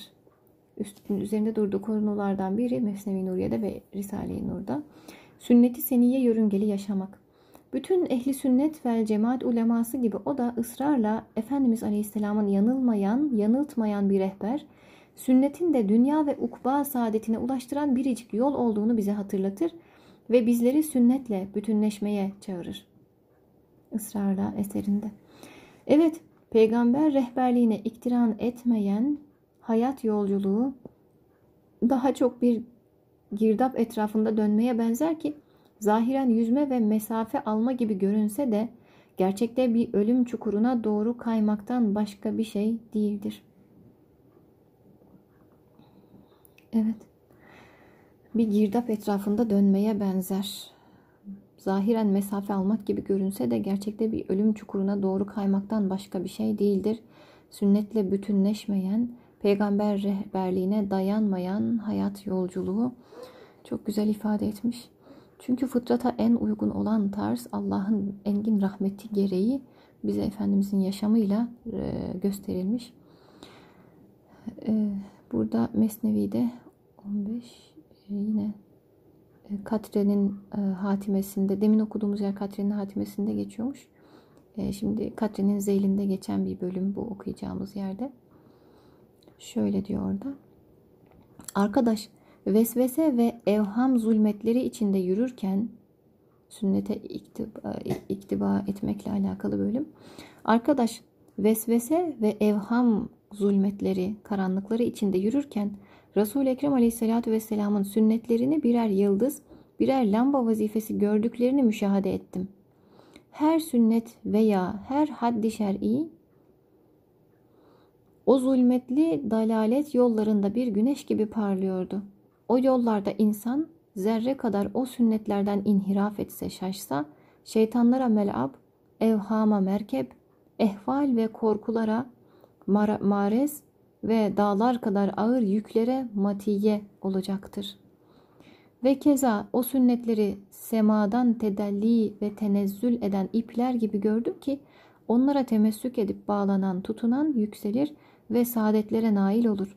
Muhalefet edip akla dayananlar ise, sadece aklıyla yürümeye çalışanlar ise uzun kulelerle semaya yükselme hamakatinde bulunan firavun gibi bir firavun olurlar e, diyor. Katri'nin zeylinde. Bu konu Nur Külliyatı'nda sık sık hatırlatılır. Bilhassa 11. lemanın 3. nüktesi bu mevzuya tahsis edilerek sünnet yolunun Allah yolu olduğu vurgulanır e, demiş. Evet sünnete ittiba ile alakalı bu bölüm gelecek inşallah derslerimizde. Şöyle devam ediyoruz. Çok kalmadı yazımız. Üstad orijinal bir düşüncesini de dünya ile münasebetlerimiz ve dünyaya bakış zaviyemiz açısından ortaya koyar ve dünyanın sevilmeyecek gibi bir nesne olmadığını, aksine onun sevilmesi lazım geldiğini vurgular ve bu sevgiye esas teşkil edecek olan hususları şöyle hatırlatır. Arkadaş, dünyanın üç veçhi vardır. Birinci veci ahirete bakar çünkü onun mezrası tarlasıdır. İkincisi dünyanın ikinci yüzü Esma-i ilahiyeye bakar. Zira onların mektep ve tezgahlarıdır. Allah'ın isimlerini, Allah'ı tanımayı biz kainata bakarak becerebiliriz. Üçüncü yüzü dünyanın kasten ve bizzat kendi kendine bakar ki bu veçhiyle insanların hevasına, keyiflerine ve bu fani hayatın tekalifine medar olur. Nuru iman ile dünyanın ilk iki veçhine bakmak manevi bir cennet gibidir ve bizim yapmamız gereken şeydir iki yüzüne bakmak. Üçüncü veçhi ise dünyanın onun fena yüzüdür ki ehemmiyetli bir kıymeti yoktur bizim için e, diyor. E, Katre'nin Zeyl'inde geçen bir bölüm yine bu. Bu mevzu ile alakalı ayrı bir yaklaşım da birkaç sayfa sonra şu ifadelerle bizi selamlayacak. Yine Mesnevi'den devamı olan bir bölüm. Şu dünya hayatının faydaları pek çoktur. O faydelerden hayat sahibine tasarruf ve hizmeti nispetinde bir hisse ayrıldıktan sonra baki kalan gayeler, semereler Fatiri Hakime racidir. Allah'a bakar. Evet insan ve insanın hayatı Esma-i İlahiye'nin tecelliyatına bir tarla, İnsan ve insanın hayatı Allah'ın esmasının tecellisi için bir tarladır. Cennette rahmeti ilahiye envaının rahmeti ilahiyenin envaının cilvelerine birer meşher ve hayatı uhreviyenin harika ve gayri mütenahi semereleri için bir fidanlıktır. Evet cennet de bir fidanlıktır. Demek ki bir insan bir sefine kaptanı gibi sefinenin pek çok faydalarından onun alaka ve hizmeti nispetinde kendine verilir. Baki kalan kısmı ise sultana aittir diyor. Ve üstattan ayrı bir tespit daha. İnsanları olduğundan fazla büyük görüp büyük kabul etmek hem bir zulüm hem bir putperestlik istikametinde atılmış bir adımdır. Böyle bir ilk adımı atan insan bazı durumlarda geriye dönemeyebilir. Evet, yine konuyla alakalı Mesnevi'de Hubab bahsinde geçen e, bir cümleyi okuyacağız. İnsanların en büyük zulümlerinden biri de büyük bir cemaatin mesaisine tereddüp eden bir hasenatı, netice veren semeratı bir şahsa isnat ve ona mal etmektir. Böyle bir zulümde aynı zamanda bir şirki hafi vardır. Çünkü bir cemaatin cüz'i, cüz'i ihtiyari ile kesbettiği mahsulatı bir şahsa isnat etmek, o şahsın icat derecesinde harikulade bir kuvvette malik olduğunu iddia etmek gibidir. Eski Yunaniler ve diğer Vesenilerin aliheleri işte böyle zalimane bir tasavvuratı şeytaniyenin mahsulüdür e, demiş. İnşallah yeri geldiğinde şerh edilecek buralar. Açacağız. Şimdi bir giriş mahiyetinde e, ne var ne yok görmüş oluyoruz. Sonra değişik bahislerde şu mütalalara yer verir, yer verilir. İman sırlı bir güç kaynağıdır. Bu kaynağı elinde bulunduran dünyaları peyleyebilir, kazanabilir ve imanıyla gerçekleştirdiği intisabı sayesinde her şeyi teshir edebilir. E, adeta sihirli bir güçle etkileyebilir. E, öyle bir kuvveti elde edebilir iman gücüyle insan. Evet, e, Mesnevi'deki bir cümle şöyle geliyor. Allah'a abd ve hizmetkar olana her şey hizmetkar olur. Bu da her şeyin Allah'ın mülkü ve malı olduğunu izanla tahakkuk eder. Bunu tam manasıyla izanla, şuurla fark eden insan için gerçekleşir bu. Evet her şeyin Allah'a abd olan ve hizmetkar olana hizmetkar oluşu her şeyin Allah'ın mülkü ve malı olduğuna izanla bakan için gerçekleşir ancak. Evet kudret insanı çok dairelerle alakalı bir vaziyette yaratmıştır. İnsanı çok dairelerle alakalı bir vaziyette yaratmıştır. İnsanın her şeyle alakası var. Ve en küçük, en hakir bir dairede onun eli yetişebilecek kadar ona bir ihtiyar ve iktidar verilmiştir. İnsanın e, gücü, iktidarı elinin yetişebileceği yer kadar sınırlı, gücü kadar sınırlıdır. Bu itibarla ferşten arşa, ezelden ebede kadar pek çok dairelerle alakalı işlerde insana düşen sadece ve sadece duadır. Evet, deki duanız olmasa ne ehemmiyetiniz var? Mealindeki ayeti kerime bu hakikati tenvir ve ispata kafidir. Öyleyse çocuk eli yetişemediği bir şeyi peder ve validesinden istediği gibi kul da acizu fakrı ile Rabbine iltica edip her şeyi ondan istemelidir e, demiş. 23. sözün 4 ve 5. noktalarında da bu mesele daha rengin bir televünle gözler önüne seriliyor e, demiş. Evet, son birkaç alıntı daha var. Şöyle. Hazreti Ruhu Seyyidil Enam Efendimiz Aleyhisselatü Vesselam varlığın esası, özü ve mayesi mesabesindedir. Varlığın esasıdır, özüdür, mayasıdır. Kainatta onun nuru aleyhisselam hakikatinden hali bir nokta yok gibidir. Onun nurundan uzak bir nokta yok gibidir tüm kainatta. Tıpkı bir ağaç, ağaç ve bir filizin bünyesinde çekirdeki ruh ve mananın bütünüyle bulunması gibi. Efendimiz bu kainatın, bu varlığın bir çekirdeği gibidir çünkü. Evet. E, o da nurunun varlığa esas teşkil etmesi açısından, nurunun tüm varlığa esas teşkil etmesi açısından Hazreti Evvel ve Ahir'in Allah'ın bir mirat-ı mücellasıdır. Allah'ın yansıdığı bir ayna gibidir Efendimiz Aleyhisselam. O yüzden işte salavat çok değerli, sünnet-i seniye ittiba çok değerli. Vakti geldiğinde inşallah üzerinde duracağımız meseleler bunların hepsi.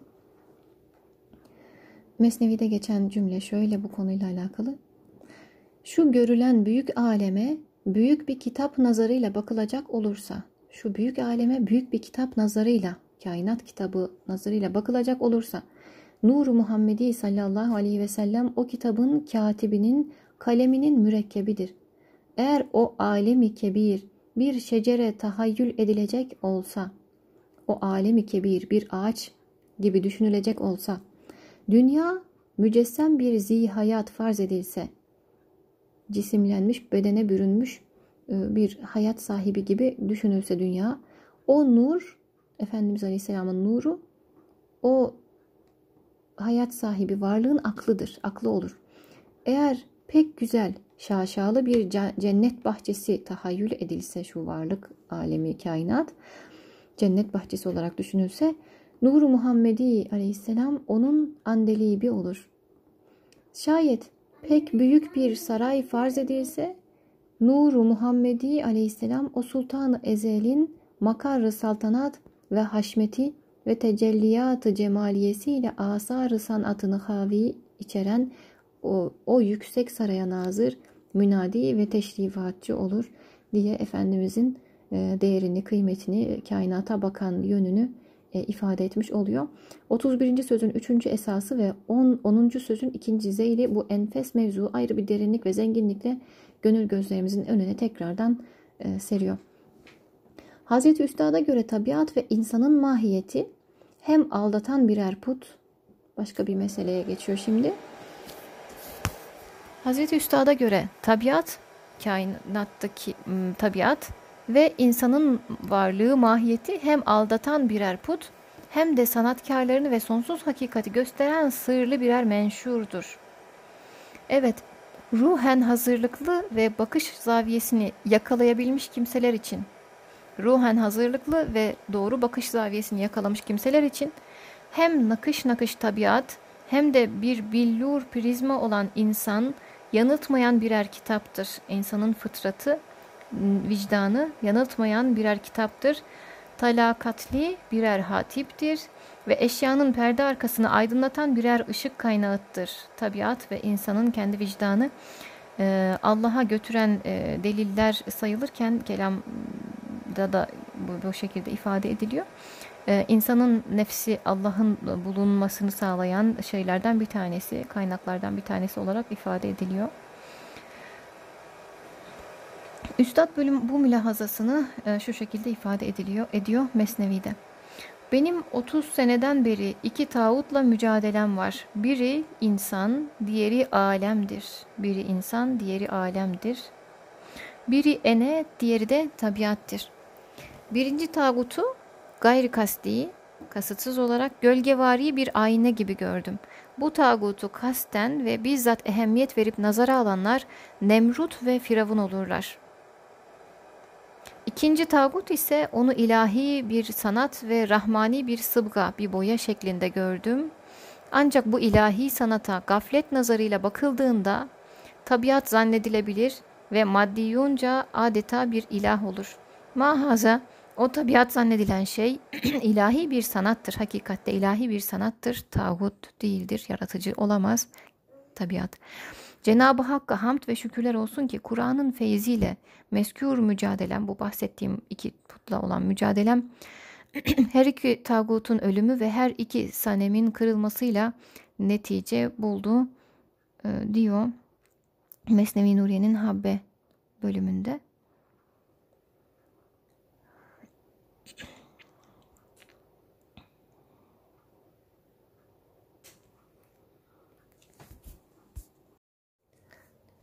Üstadın düşünce dünyasında günahlar küfrün keşif kolları gibi resmedilir. Üstadın düşünce dünyasında günahlar küfrün keşif kolları gibi resmedilir. Hani her bir günah içinde küfre giden bir yol vardır lemalarda açılacak olan mesele. Onların sık sık görüldükleri yerlerde, günahın sık sık yaşandığı yerlerde düşünce fıska yelken açar ve iman hep tehlikelerle dolar. Ekran kaydı bir dakika. Onların sık sık görüldükleri yerlerde düşünce fıska yelken açar ve iman hep tehlikelerle burun burunadır. Evet, masiyetin mahiyetinde, günahların mahiyetinde bilhassa devam ederse o günah. Küfür tohumu saklıdır. Zira masiyete, günaha devam eden o ülfet peyda eder. Yani artık kanıksar, alışa, alışa geldiği bir şey olur. O günah onu rahatsız etmez hale dönüşür yani. Sonra da ona aşık ve müptela olur insan Allah korusun. Nihayet terkine imkan bulamayacak hale gelir derken o masiyetin ikaba mucip olmadığını temenniye başlar. Yani o masiyete, o günaha öylesine alışır, öylesine onu vazgeçilmez e, hale getirir ki insan e, bir ikaba cezaya gerek olduğu düşüncesi, gerektirdiği düşüncesinden uzaklaşmaya başlar. Yani cehennemin yokluğunu arzu eder ve sonunda gerek ikabı, o azabı ve gerek darul ikabı cehennemi inkara sebep olur insanın e, bu düşüncesi e, diyor bu e, Mesnevi'de e, yine Mesnevi'nin Habbe bölümünde gelecek olan bir bahis.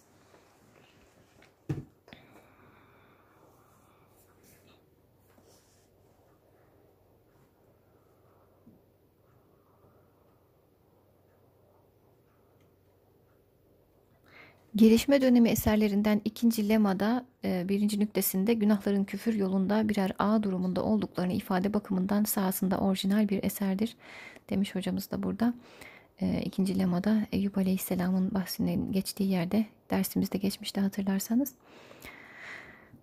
Evet, Kur'an'la iştigal bu aydınlık düşüncenin vazgeçilmez bir tutkusudur. Kur'an'la meşgul olma aydınlık düşüncenin vazgeçilmez bir tutkusudur. İşaretül İcaz'dan Mesnevi-i Nuriye'ye, Mesnevi'den değişik sözler ve hususiyle 25. söze uzanan çizgide o hemen her zaman Kur'an soluklamış, çok yeni ve orijinal yorumlarla sık sık onun büyülü derinliklerini gözler önüne sermiş ve ona susamış gönüllerle lahutun beşer idraki seviyesine tenezzülü ve nasutun rahmetleşme ufku sayacağımız ledünni çiğ noktasına terefu, terefuunu aksettiren altın düşüncelerle coşturmuştur sinelerimizi. Kur'an okunuşun, okunuşunda yüksek bir selaset vardır ki lisana hiç ağır gelmez. Burada da Mesnevi'de ve Risale-i Nur'un değişik yerlerinde geçen Kur'an'la alakalı bazı cümleleri almış. Şöyle okuyalım. Kur'an'ın okunuşunda yüksek bir selaset vardır ki lisana hiç ağır gelmez. Selaset, kolaylık vardır. Lisana ağır gelmez. Fevkalade bir selamet vardır ki lafzen ve manen her türlü hatadan salimdir. Ayetler arasında öyle bir tesanüt, öyle bir bağ vardır ki kargir binalar gibi birbirine dayanır ve Kur'ani yapıyı sarsılmaktan vikaye eder, korur. Ee, evet ayetler arası e, güzel bağlantılar, geçişler. Her bir ayetin birbiriyle ilintisi var. Bazen tefsirlerde bunlar yapılıyor. Bağlantısız gibi görülen, alakasız zannedilen bazı ardarda arda gelen ayetlerin e, ciddi bir münasebeti var. Risale-i Nurlar'da da hocamızın eserlerinde de bu bağlantıları e, bulabiliriz. Onlar da birer tefsir çünkü o eserler. Şöyle devam ediyor Kur'an'la alakalı Mesnevi'de geçen cümleler. Parçalar arasında öylesine bir tenasüp, tecavüp ve teavün yardımlaşma, bütünleşme vardır ki ayetler birbirini destekler, birbirinin vuzuhuna açılmasına yardım ve istizasına e, cevap verir. Sorularına cevap olur adeta. Parça parça ve ayrı ayrı zamanlarda nazil olduğu halde bütün ayetler parçalar arasındaki sımsıkı münasebetten ötürü sanki bir defada tek seferde nazil olmuş gibidir. E, ve Kur'an'ın nüzulü e, bu sıralamayla bizim bugün okuduğumuz tarzda değil e, başka başka ayetler mesela İkra bismi rabbikellezi halak İkra su ilk inen ayetler bu ayetler ama Kur'an'ın başında biz Fatiha suresini görürüz. E, bu farklı sıralamaya başka başka zamanlarda gelmiş olmasına rağmen her bir ayet birbiriyle bütünleşiktir ve arka arkaya, arka arkaya gelen o sureler de birbirinin e, devamı açıklayıcı mahiyetindedir adeta.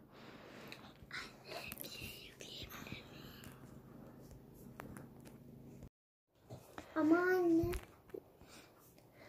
ayrı ayrı ve birbirinden farklı suallere cevap olduğu halde ayetler ayrı ayrı ve birbirinden farklı suallere cevap olduğu halde evet gelen ayetler sorulara cevaptır adeta. E, ihtiyaç üzere nazil olmuştur her bir ayet. E, o ayetlerin iniş sebebine de sebebi nüzul deriz. Dediğimiz gibi bunları hep tefsirlerden e, okuyarak öğreniyoruz. Her bir ayetin e, iniş sebebi e, sebebi nuzulü oluyor. Ayetler ayrı ayrı ve birbirinden farklı suallere cevap olduğu halde kemali intizamından tek bir hadise münasebetiyle inmiş ve tek bir suale cevapmış gibi bir vahdet bir bütünlük gösterir. Tenezzülat-ı ilahiye tabir edilen muhatapların anlayışına göre münasip bir üslup üzere nazil olmuştur. Evet, tenezzülat-ı ilahiye tabirini üstadımızdan öğreniyoruz. Allah'ın tenezzül buyurması, bizleri muhatap alarak bizlerle konuşması.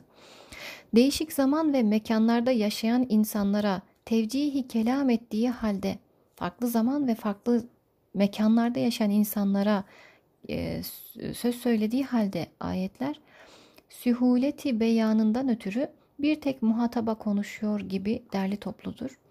Kur'an irşat gayeli olduğu için tekrarları tahkik ve takrir ifade eder.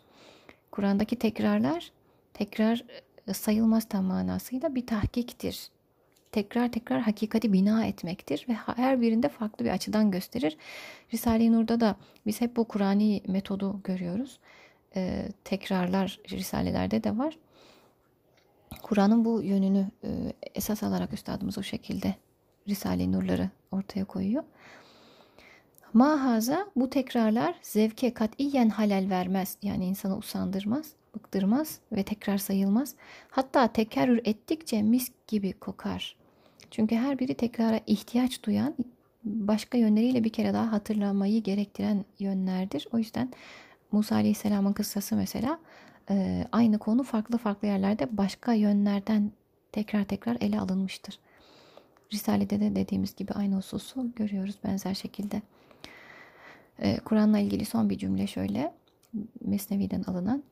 Kur'an kalplere kut ve gıda, ruhlara da saadettir. Kalplerin gıdası, ruhların da saadetidir. Gıdanın tekrarı kuvveti artırır ve tekerrür etmekle, tekrarlanmakla daha me'luf ve me'nus hale geldiğinden lezzeti daha da artar. Yani tanışıklığı artınca insanın ruhunun onunla e, lezzeti de artar, başkalaşır.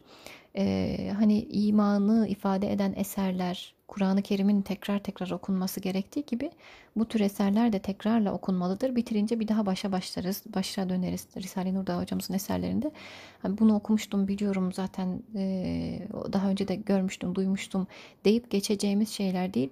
Çünkü imana ait meseleler ruhumuza hitap eden, vicdanımızı besleyen hususlar, sözler, e, cümleler tekrara ihtiyaç duyduğumuz şeylerdir.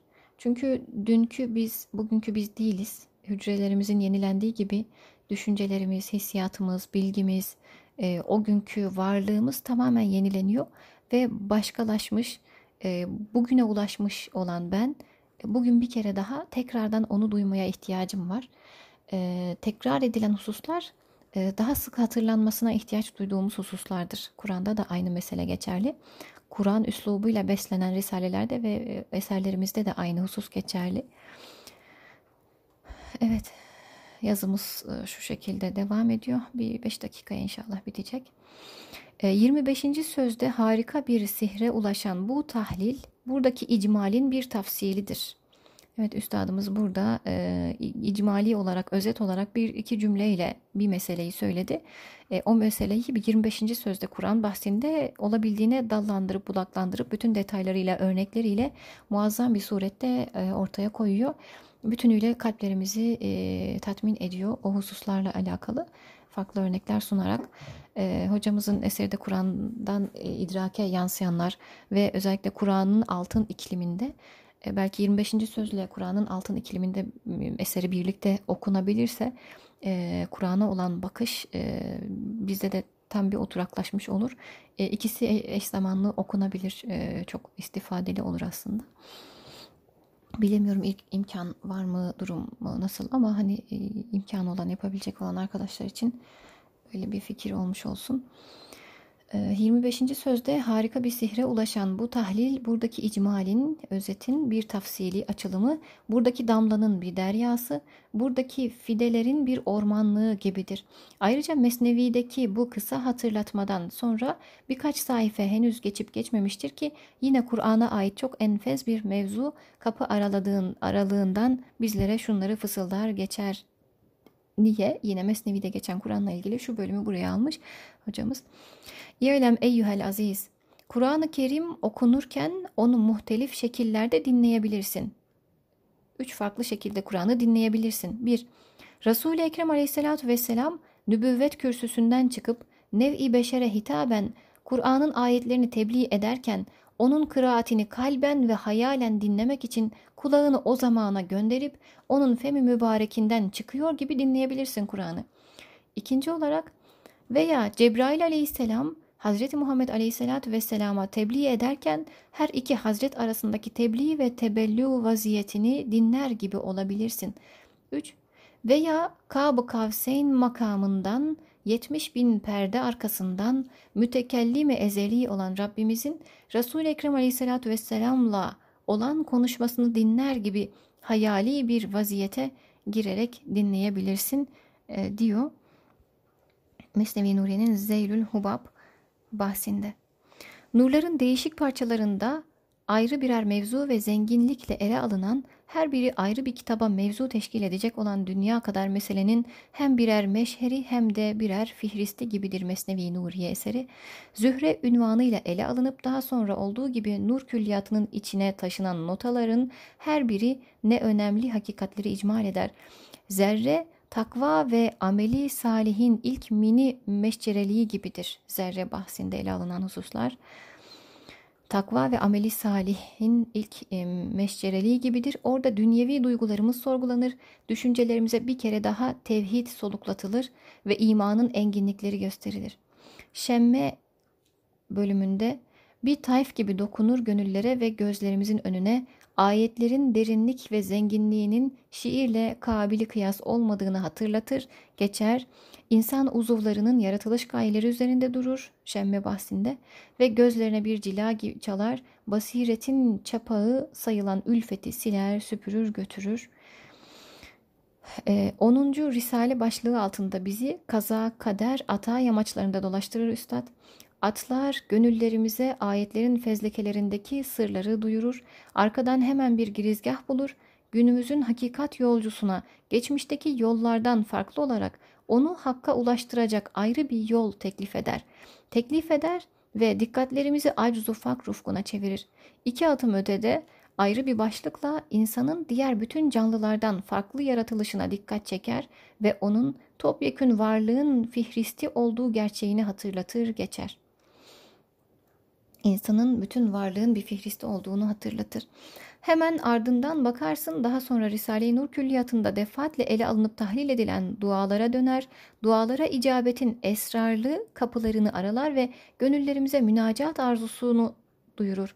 Bir aralık tahdisi nimet ve gurur mevzuundaki muvazeneyi hatırlatır. Tahdisi nimet ve gurur mevzuundaki dengeyi hatırlatır.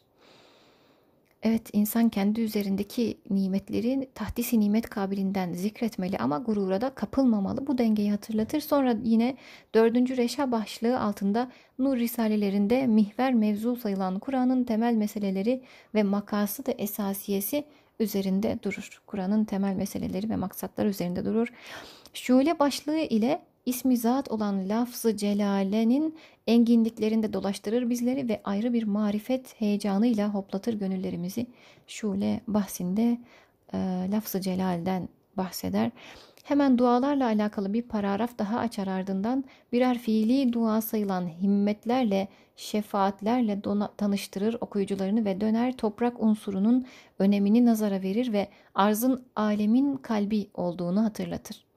Yeryüzünün alemin kalbi olduğunu hatırlatır. Sonra da bu mülahazalarını kul Rabbine en çok secdede yakındır sözüyle pekiştirir ve derinleştirir. Nokta bölümünde bu başlık altında risalelerde sık sık üzerinde durduğu zat-ı uluhiyet adına üç önemli külli delile alemi gayb ve alemi şehadet noktayı iltisakı ve berzahı sayılan vicdanı da ilave eder. Evet. Üç önemli delilin delile delil alemi gayb ve alemi şehadet ve alemi berzah sayılan vicdanı da ekler.